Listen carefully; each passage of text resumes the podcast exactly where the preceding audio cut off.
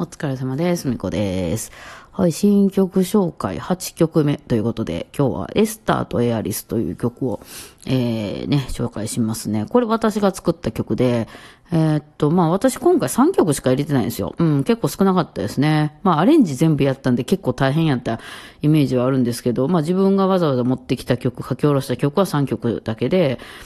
えっ、と、だから D の休日と、えー、ゲートと、これですね。えー、ですね。で、まあ、それ、この曲以外の2曲は結構ちょこちょこちょこちょここう、早く動く感じの曲なんで、まあ、ベタにちょっとゆっくりな曲も入れとこうかな、みたいなね。まあでも、聞き直してみるとね、まあ5曲目のね、ステラ・オブ・ソイルがそういう感じの曲でもあったんです、鈴井さんの曲がね。まあ、ここれ別になくてもよかったのかもしれないですけど、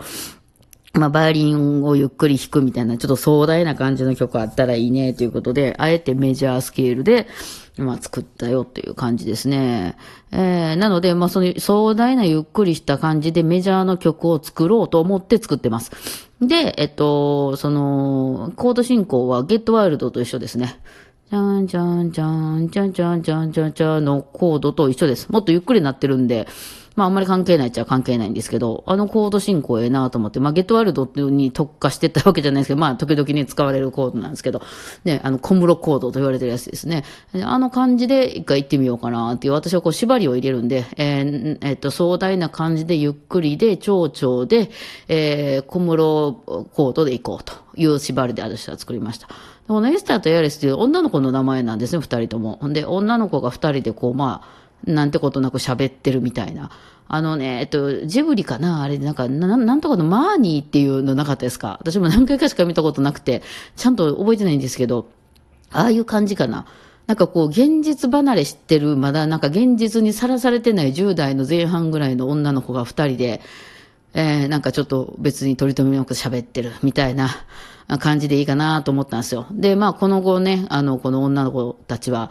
あの、現実の世界に荒波に飲まれていくんだろうなっていう、あの、いろんな辛さを知っていく、その前の、あなんか、本当に平和な感じの、えー、まあわかんないけどね、えー、女の子二人ってことで、このマナデスターっていう名前とエアレスっていう名前が出てきたかっていうと、この曲、あの、途中で一応するんですけど、前半部分が、えっと、E メジャーなんですね。で、後半、後半っていうか一番最後のところで、あの、ちょっと一回ふって開いて、エンダーみたいに変わるところがあるんですけど、えー、そこが、えっと、E フラットメジャーなんですね。えー、ちゃうわ。ごめん。あの、初めが E フラットや。E フラットからの E メジャーに半音上がるんですね。逆でした。うん。そう。で、えー、その E フラットっていうのって、ドイツ語を読みですると S ドアなんですね。で、えっと、S なんですね。で、えっと、後半、あの、えー、E になったら A ドアですね。S ドアから A ドアになるというので、エアリスト、あの、S ターとエアリスというふうになってます。はい。ですね。えー、まあ、それはな、あの、キーから取りました名前。女の方名前あるかなと思ってね。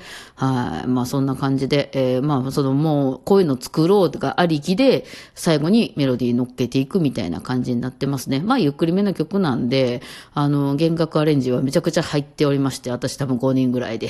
弾いてる感じかなと思います。えー、これはちょっと珍しくね、最後の方にちょっとまあ、アドリブっちゅうほどでもないんですけど、まあフェイクで、あの、なんか勝手に弾くところがあるんですけど、あれは本当にアドリブでしたね。あの、なんか考えてったんか合わへんなと思ったから、もう本当にアドリブで弾いた数少ないところですね。はい。まあじゃあ今日はエスターとエアラス聞いてください。